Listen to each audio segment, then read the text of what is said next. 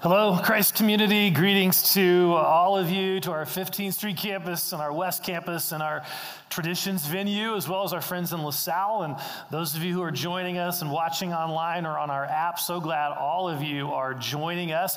So if you have your Bible or Bible app, feel free to turn to Luke chapter 20. Let me just mention that in 2 weeks, we will be finishing our verse-by-verse 12-year-long journey through the book of Luke. It really wasn't that long, but it may have felt like it. But no, we've gone verse-by-verse through this entire book. And there are 3 passages left that we have not yet covered. One is here in Luke 20, which we're looking at today. And then next week, we'll be in a passage in Luke 21. And then the final week, we will jump to the end of the book, where Luke brings all of this to a conclusion. We will be skipping over the crucifixion and resurrection narratives because they're not that important. No, just kidding. The reason we're skipping over them is because we already looked at those verse by verse a year ago when we were leading up to Easter. So you may be wondering, what's next? We've been in Luke so long. What is next? What are we going to be focusing on during the summer? I'm super excited about a summer series that's going to start Father's Day weekend, and we're going to be diving in to the Psalms and looking at how we can experience God in the midst of the various emotions of life. When we feel discouraged, when we feel stressed, when we feel fearful, when we need perspective. So I cannot wait for what God is going to do in our lives during this series, not just in our services, but in our day-to-day engagement in these Psalms. We're putting together a practical guide for each one of us to use during the week to help us experience God in each one of the Psalms that we're looking at. So I'm super excited about that. Okay, back to Luke chapter 20. Beginning in verse 20, in this section of Luke, a particular topic is brought up, and it's a topic that in our culture we're often warned about bringing up in polite conversations, because when you bring it up in polite conversations, they quickly turn to impolite conversations, and that is the topic of politics. I mean, I can't think of a more volatile topic right now than in our nation, especially, than the issue of politics. I mean, if you want to lose friends or create tension in an office environment or at a family gathering, just mention the name Donald Trump and just kind of watch the sparks fly. I mean, we live in a culture where engaging in political conversations often becomes so divisive and volatile and angry. And here's what is most troubling to me. Often, Christ followers are right in the middle of this divisiveness and volatility. Is that where God wants his people to be? I mean, how are we to respond and live in such a volatile political environment where it feels like our only 2 options are to either shut up or to shout louder than the other person? Well, Jesus shows us how we are to respond. So let's jump into this passage. Just to set the context, KJ talked about this, preached on this last week, but no surprise, the religious leaders are not at all happy with Jesus. He has just confronted them directly in their temple courts. He's made them look like fools in terms of the way he answers their questions. And he just told a parable where they are the bad guys. They are the murderers. So they are not happy with Jesus. So they get together and they decide, hey, we need a different strategy here, okay? We need a different strategy. So rather than going directly to Jesus and engaging him in dialogue, they opt for a different approach. Luke 20, beginning in verse 20. Keeping a close watch on him, they sent spies who pretended to be sincere. They hoped to catch Jesus in something he said so that they might hand him over to the power and authority of the governor. So the spies questioned him, "Teacher, we know that you speak and teach what is right, and that you do not show partiality, but teach the way of God in accordance with the truth. Is it right for us to pay taxes to Caesar or not?" Okay, so the religious leaders are attempting to catch Jesus in saying something that would give them reason to turn him in to the government, the Roman authorities. And that way, they could get rid of Jesus without getting their own hands dirty. So they schemed together, and they came up with the any question that they were certain would get him into trouble and trip him up. But instead of them asking the question, because they, thought Jesus would recognize them and not the other people, of course, they sent some spies to do their dirty work. And these spies pretended to be really sincere and flattering Jesus, blah, blah, blah. Okay, but the question that they asked was intentionally fraught with danger for Jesus. They asked him whether or not it was right to pay taxes to Caesar. Now, the tax that they were referring to was known as the poll tax. It was not a tax that tax collectors would gather. It rather was a tax that was paid directly to Caesar Tiberius. And as such, it acknowledged and honored him as emperor. So do you see the danger of this question for Jesus? If he answered no, you don't need to pay taxes to Caesar, then he would be accused of sedition against the Roman government. But if he answered yes, it would call into question his loyalty to Israel, because the various Caesars liked to be treated as divine beings. That was just a thing they had, okay? They liked to be treated as divine beings. So you can see why these religious leaders thought for sure they had him. They had Jesus with this question. He's going to get into trouble no matter how he responds. He's going to get into trouble. Verse 23. He saw through their duplicity and said to them, "Show me a denarius. Whose image and inscription are on it?" "Caesar's," they replied. He said to them, "Then give back to Caesar what is Caesar's, and to God what is God's." They were unable to trap him in what he had said there in public, and astonished by his answer, they became silent. Now, this answer is absolutely brilliant, and it is very instructive to us. See, Jesus calls for a Roman coin. Someone give me a Roman coin, right? He said, and all of them used these coins, and so they were very, very popular. So he gets this coin, and on one side of these coins was an image of Tiberius with the words, "Tiberius Caesar, son of divine Augustus." And then on the back of this coin was an image of his mother, Livia, who was portrayed in this picture as the goddess of peace. So Jesus looks at this coin and he asks whose inscription is on it. They reply, "Caesar's." So Jesus says, "Then give to Caesar what belongs to Caesar, and give to God what belongs to God." Now, in this answer, he does two very significant things. One, he affirms that in our finances, God is to be honored. In fact, he uses even stronger language than that. He uses the language of ownership. You notice that? Give to God what belongs to God. In other words, a portion of our money is his. It belongs to him. Now, this alludes to the way the Bible talks about tithing, right? Where it says that 10% of our income belongs to God. It is his. And to keep any portion of that for ourselves is to actually rob him.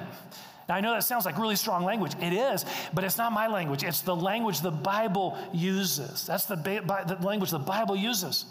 So Jesus here is acknowledging that a portion of our income actually belongs to God, and it should be given to him.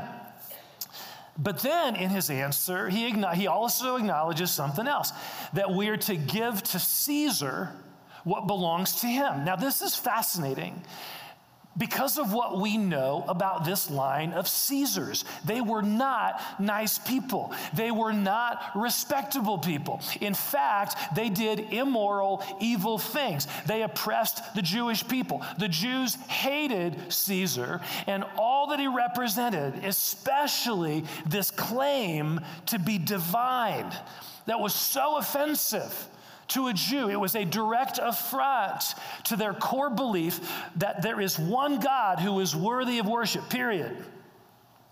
So what Jesus is doing here in his answer is giving us a very important lesson about politics, about how we as God's people should engage, should respond to our government, how we should engage in conversation, how we should respond to our government. So let me just highlight a few things here that Jesus teaches us in this passage about how we should respond to our government. First, is respect.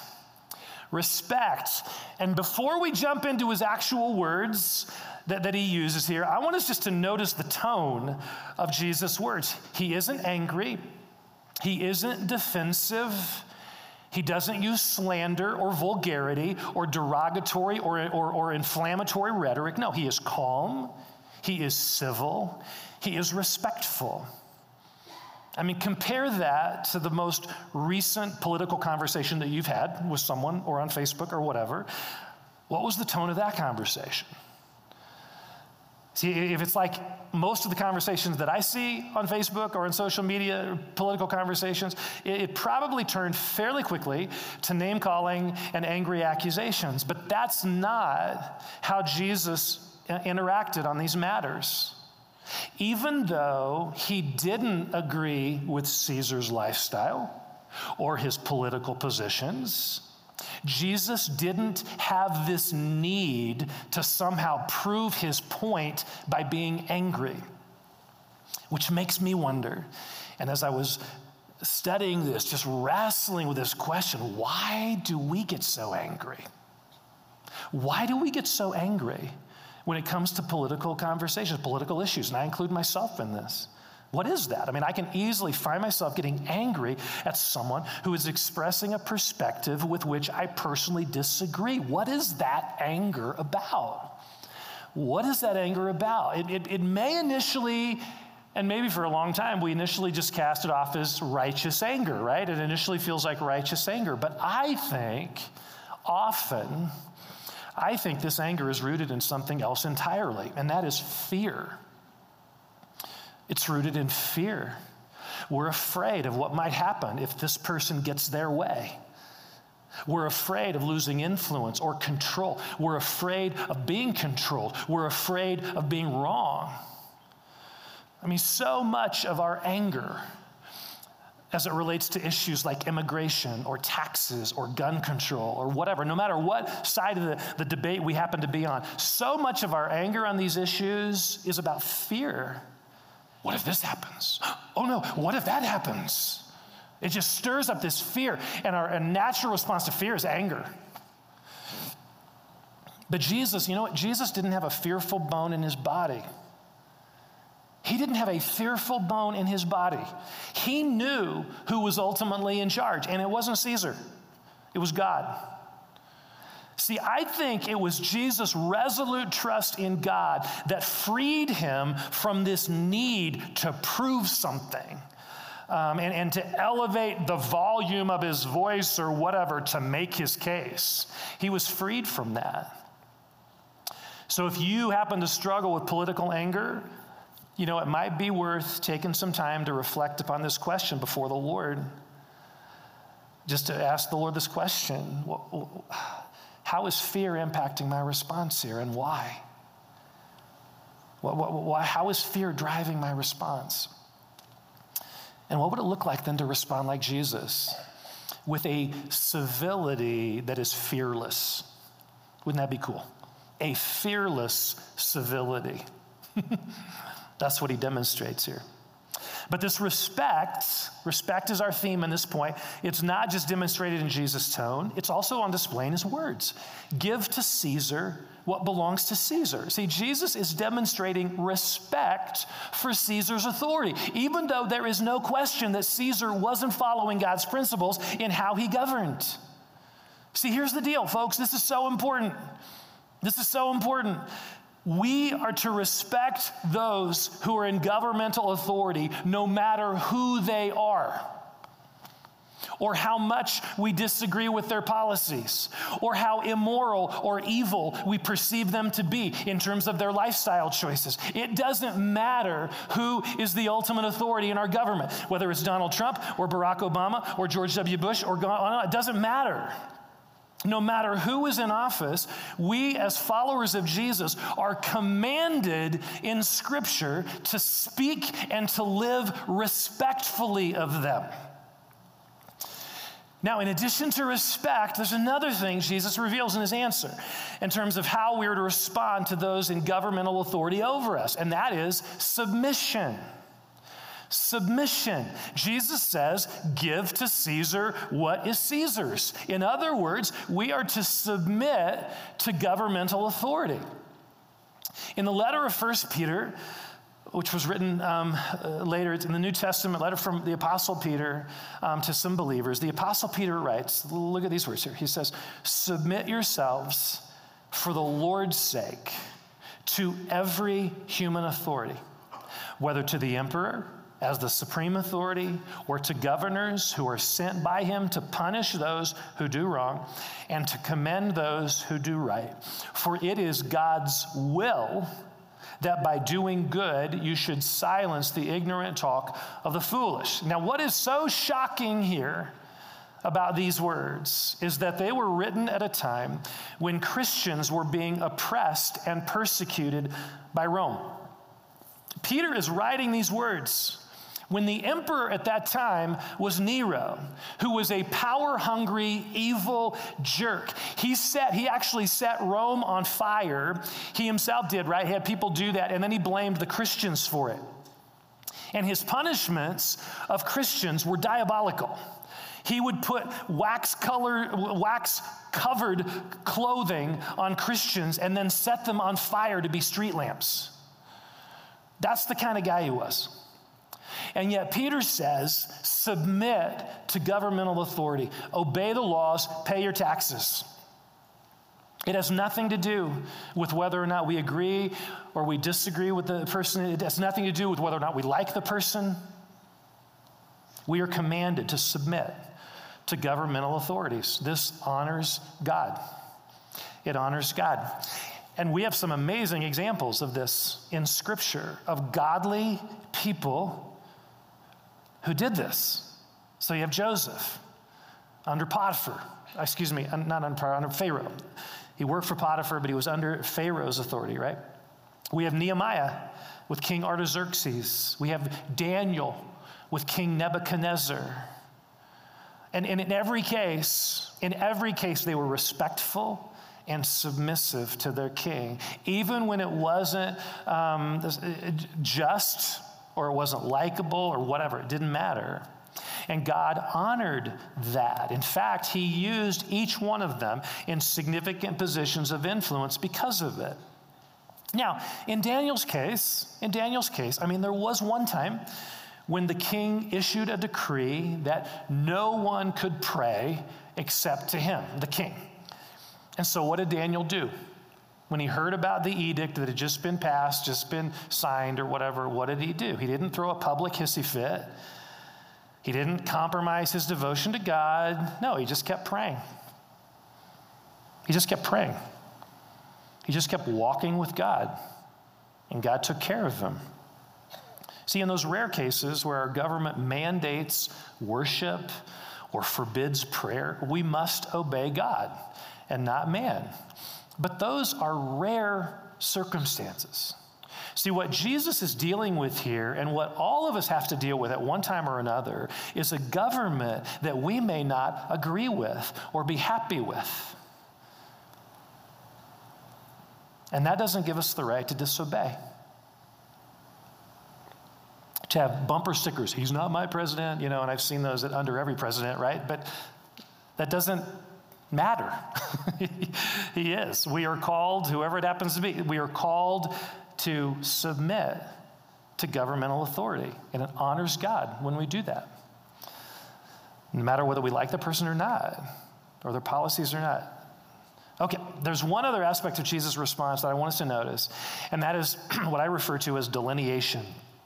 Delineation. Give to Caesar what's Caesar's, and give to God what is God's. And notice what Jesus is doing in that statement. He is clearly delineating between God and politics. See, he is not linking God with Caesar. He is acknowledging these two different realms and the need to keep them separate at a fundamental level. But here's what we have a tendency to do. We want to make Jesus a part of whatever political persuasion we are. So Republicans think that Jesus is a Republican, right? Family values and all. And Democrats think that he must be a Democrat, compassion for the poor and all that. You know, it's like that Yanny Laurel debate, right? Which word do you hear kind of thing right now? Some people hear, you know, only one word, and the other people hear only the other, right? I mean, that's what's happening. See, everyone, Republicans, Democrats, Libertarians, Green Party, everyone tries to adopt Jesus into their party. But he will have none of that. He will have none of that. See, one of the biggest mistakes we as Christians or we as a church can make is to consciously or subconsciously communicate to people that Jesus is aligned with one particular political party, because he's not. He's not. He's about one thing: the gospel of the kingdom. He's about the gospel, the cross, the resurrection, the gospel. That's what he's about. And the cross transcends all political parties and affiliations. See, here's the deal. When we add politics to the gospel, we lose the gospel. When we add politics to the gospel, we lose the gospel. Rather than the gospel being about faith in Christ alone, we have now added to that, which is horrible. It's horrible because it means we have built man-made walls that actually keep people away from Jesus, because they think that becoming a Christian means they have to vote a certain way, and they miss the gospel. I say this very carefully, but I mean it. Shame on us. Shame on us if we add anything to the simplicity of the gospel. If we cause anyone to miss Jesus because we have communicated a political add-on to Christianity, shame on us if we do that. So what should we do politically as Christians? We should vote. We should pray for our leaders. We should pray for wisdom. We should dialogue civilly about issues. We should respect whoever is in authority. But we should never, ever try to align the gospel with our particular political affiliation, whatever that affiliation is. Because here's the ultimate issue, really. This is the ultimate issue, gets to the heart here. Well, whose image is stamped on our heart as Christ followers? Whose image is stamped on our heart? Just as Tiberius' image was stamped onto Denarius, whose image is stamped on your heart and mine? See, for those of you here who are Christ followers, the image stamped on your heart is Jesus. He is your Savior. He is your first love. He is your Lord. He is your life. He is your joy. When that issue is settled, he is stamped here. When that issue is settled, we are no longer defined by a particular political position or allegiance. Our ultimate allegiance is to Christ, and everything else falls under his authority and his influence, which means that in our politically charged environment, we, like Jesus, we are freed. We are freed to be respectful, to submit to authority, and to keep our highest allegiance to Christ. We're freed to live that way. Okay, let's continue in this passage, verse 27. So some of the Sadducees who say there is no resurrection came to Jesus with a question. "Teacher," they said, "Moses wrote for us that if a man's brother dies and leaves a wife but no children, the man must marry the widow and raise up offspring for his brother. Now there were 7 brothers. The first one married a woman and died childless. The second and then the third married her, and in the same way the 7 died, leaving no children. Finally, the woman died too." Whew, glad this is over. Okay. Now then... "At the resurrection, whose wife will she be, since the 7 were married to her?" Okay, this is again another trick question. This is a hypothetical question that's intended to get Jesus to take their side on a particular theological issue. And the issue had to do with the resurrection. The Sadducees were a group of religious leaders, like the Pharisees, Sadducees. They were a group like that, but the Sadducees didn't believe in the resurrection of the dead. They didn't believe in heaven, which is why they were Sadducee. You can remember that. Okay, so they describe this kind of over-the-top hypothetical situation with a woman being widowed 7 times.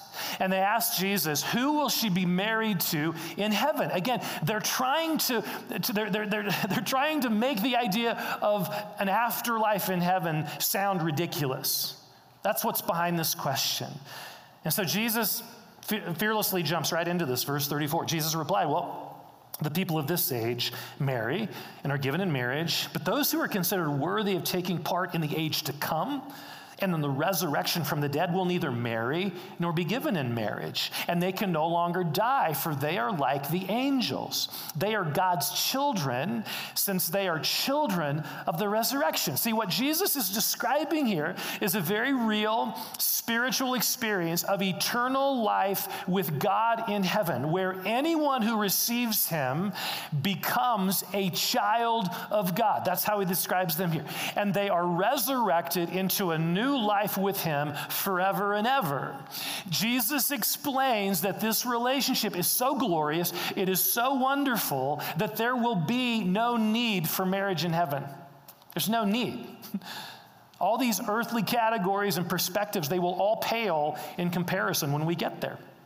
But you see, these guys didn't get that. They didn't get it. All they can see are the earthly realities around them. And because of that, they see no life beyond the grave. They can only see what's in front of them. They see no life beyond the grave. But life beyond the grave is essential to what Jesus is offering. It's essential. The cross, the resurrection, it's essential, right? So he continues his argument, verse 37. But in the account of the burning bush, this is Jesus talking. He's answering them. Even Moses showed that the dead rise. For he calls the Lord the God of Abraham, the God of Isaac, the God of Jacob. Dead guys, right? But he's the God of these guys. He is not the God of the dead, but of the living, for to him all are alive. Some of the teachers of the law responded, well said, teacher, and no one dared to ask him any more questions. Good call right there. Good call. They learned their lesson. I mean, he is shredding their theology right before their eyes by bringing up Moses, their own patriarch. This is so funny. I mean, he talks about how Moses himself addressed God as the God of Abraham, Isaac, and Jacob. Those guys had already died, but Moses is the God of them. They're obviously still alive, according to Moses himself. So after Jesus said this, the Sadducees shut up. They knew they had no response. But Jesus isn't finished with them. Even though they are done asking him questions, he has a question for them. Now think about what's happening here in this passage, last week and this week. For the last few days, this is Holy Week, the last few days, the religious leaders have brought to Jesus their most difficult and their most damaging questions, and he has handled each one with ease. And so now all the religious leaders are silent. So Jesus steps into the silence with his own question. A question that cuts through all the theological arguing and all the political posturing, and it immediately gets to the core issue from Jesus' perspective. And here's a little lesson on this. This is important, the application here. We can get, before we read the passage, we can get all hung up. We can get all hung up on politics, political discussions, and theological wonderings about heaven and creation and God's sovereignty and whether or not God could create a stone that's too heavy for him to lift. I mean, really, really important questions like that. We can get so hung up on all these questions out there. We can get so caught up in these questions that we lose sight of the most important question of all. Who is Jesus? And what are you going to do with him? Who is Jesus? And what are you going to do with him? Verse 41, then Jesus said to them, why is it said that the Messiah is the son of David? David himself declares in the book of Psalms, the Lord said to my Lord, sit at my right hand until I make your enemies a footstool for your feet. David calls him Lord. How then can he be his son? See, Jesus is using a passage from the Old Testament, Psalm 110, where one that the religious leaders would have been very familiar with. It was a passage where King David speaks of his Messiah being Lord. And Jesus points out that this Messiah is also from David's lineage, to which Jesus asks, how can David call him Lord, and yet he also be a son of David? See, in a cryptic sort of way, Jesus is highlighting his own position as Messiah and Lord. He is a son of David, and he is Lord of creation. He will sit at the right hand of God and establish God's rule. See, he's using the Sadducees' religious language to make his own point. I'm the Messiah. I'm the Messiah. So what are you going to do with that? Again, folks, this is the most important question. And it is not simply a theological question. It is a question that is at the core of our very humanity, at the core of our identity. Who do you believe Jesus to be? Who do you believe Jesus to be? Is he simply a religious teacher, a prophet, a wise person who lived centuries ago and had some helpful information for how we can live our lives? That's one option. The problem is that's not who Jesus claimed to be. We can say all these things about him. That's not who he claimed to be. He claimed to be Lord. He claimed to be Lord, and that claim means that he has a claim on all of our lives and every part of our lives. He deserves our worship and our trust and our faith and our allegiance and our obedience and our love and our lives. He wants us to live with his image imprinted on our hearts so that every aspect of our lives comes under his lordship. But he refuses to force us to choose him. He won't force us. In fact, look what he declares at the end of this whole dialogue, verse 45. While all the people were listening to what he had just said, Jesus said to his disciples, beware of the teachers of the law. They like to walk around in flowing robes and love to be greeted with respect in the marketplace and have the most important seats in the synagogues and the places of honor at banquets. They devour widows' houses and for a show make lengthy prayers. These men will be punished most severely. See, Jesus has got to be so exasperated with and frustrated with these religious leaders by now. He has had run-in after run-in after run-in with them over miracles, over politics, over theology, and they still refuse to see.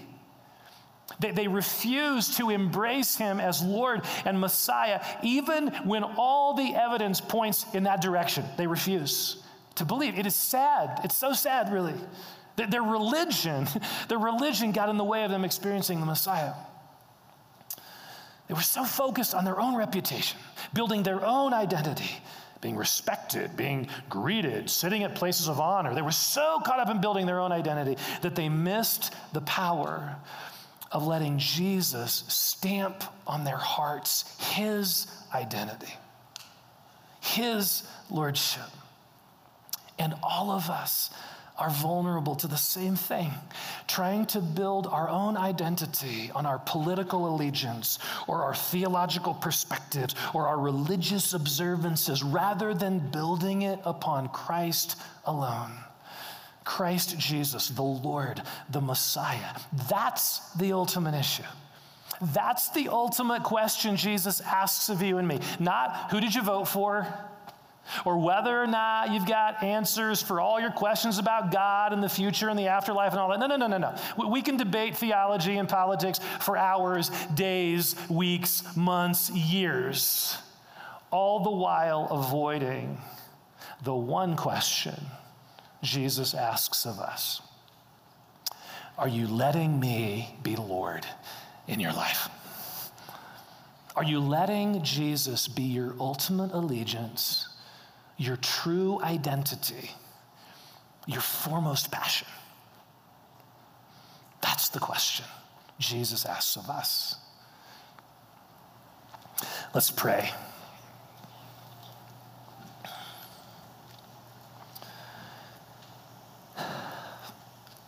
So I want us to just to sit in this place here where we've heard the word, we've heard truth from Jesus, and we're processing these things. And I believe there's an opportunity here for response. And I want to give just kind of two opportunities for response. First of all, I believe there may be some of you here who have been, you've been using questions about God or the Bible, you know, or question, all, you know, politics, whatever. You've been using those questions as a smokescreen, keeping you from answering the most important question Jesus asks of you. And that is what you believe about him. And I believe there may be some of you right here and right now, you realize all that other smokescreen stuff, you don't want to miss the most important issue of all. And there's an opportunity here for you to enter into a relationship with Jesus. You don't have to have all your questions answered. He invites you in to a personal relationship with him, where you can experience his love that is unconditional, his forgiveness, and his power flowing through you as you surrender your life to him. It's an amazing relationship. If you're there, if you're sitting here right now and you think, that's what I want, that's what I need, I want to lead you in a prayer where you can open your heart to Jesus in this moment. So just pray along with me in the silence of your heart. Dear God, I acknowledge that you are holy. You are creator, you're holy, and I'm not. I've done my own thing. I've gone my own way. I've not followed you. And I realize that those choices, that rebellion, that sin separates me from you. But I don't want to be separated from you. Even though there's nothing I could do to get to you, no matter how hard I tried, you came to me. You sent your son, Jesus.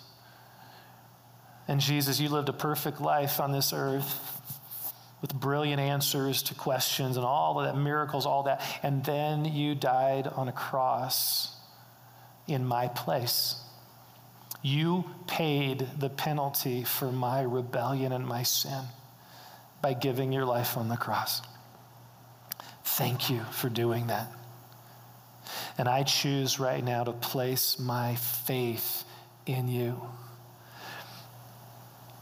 I bring you my failures and my doubts and my questions and my concerns and all of that, fears. I just bring all of that to you and I leave it with you because you're Lord.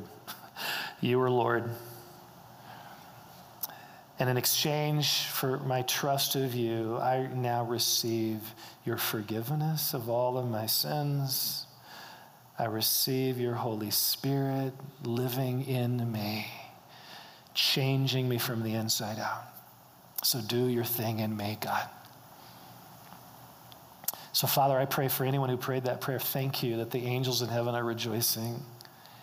And I pray for these people, they would grow in their relationship with you. They would grow in this relationship. If that's you, if you prayed that prayer, I encourage you to tell someone. Before you leave the service, just tell someone, so they can encourage you. Second response that I want to encourage the rest of us here who have prayed that prayer, we know Jesus, we're walking with Jesus.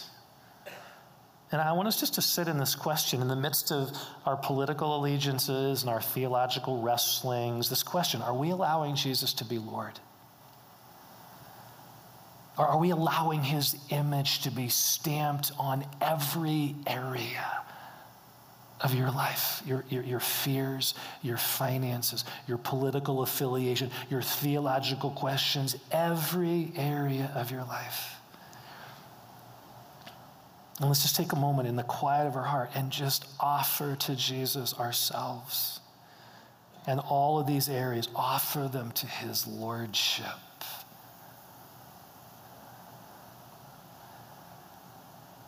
our relationships, every part of our lives to Him.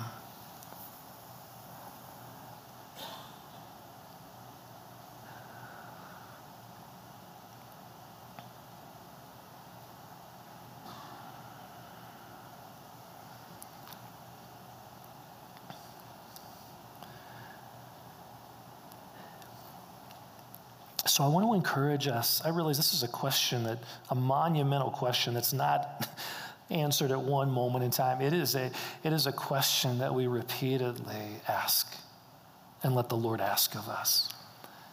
And so I want to encourage us as we engage in the rest of this service with the songs that have been chosen, that we would continue just to let this question be percolating in our hearts. If there are areas, things the Lord brings to mind, we would surrender that. Another area, we'd surrender that.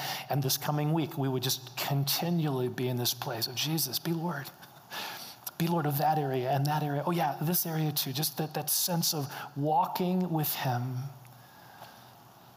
in joyful surrender to Him. And so I pray for that dynamic, God, in our hearts right now, and what you're doing in these next few minutes together as we're worshiping you, and in the weeks to come, Lord, we would continue to be moved by you, offering our lives to you as Lord, which is an act of worship. So thank you, God. Thank you, God. So why don't we stand? If at some point you want to sit down, that's totally cool, but let's begin standing. And let's worship the Lord Jesus. We love you, God. Set us free right now to worship you. You are worthy of our praise and our surrender in our lives.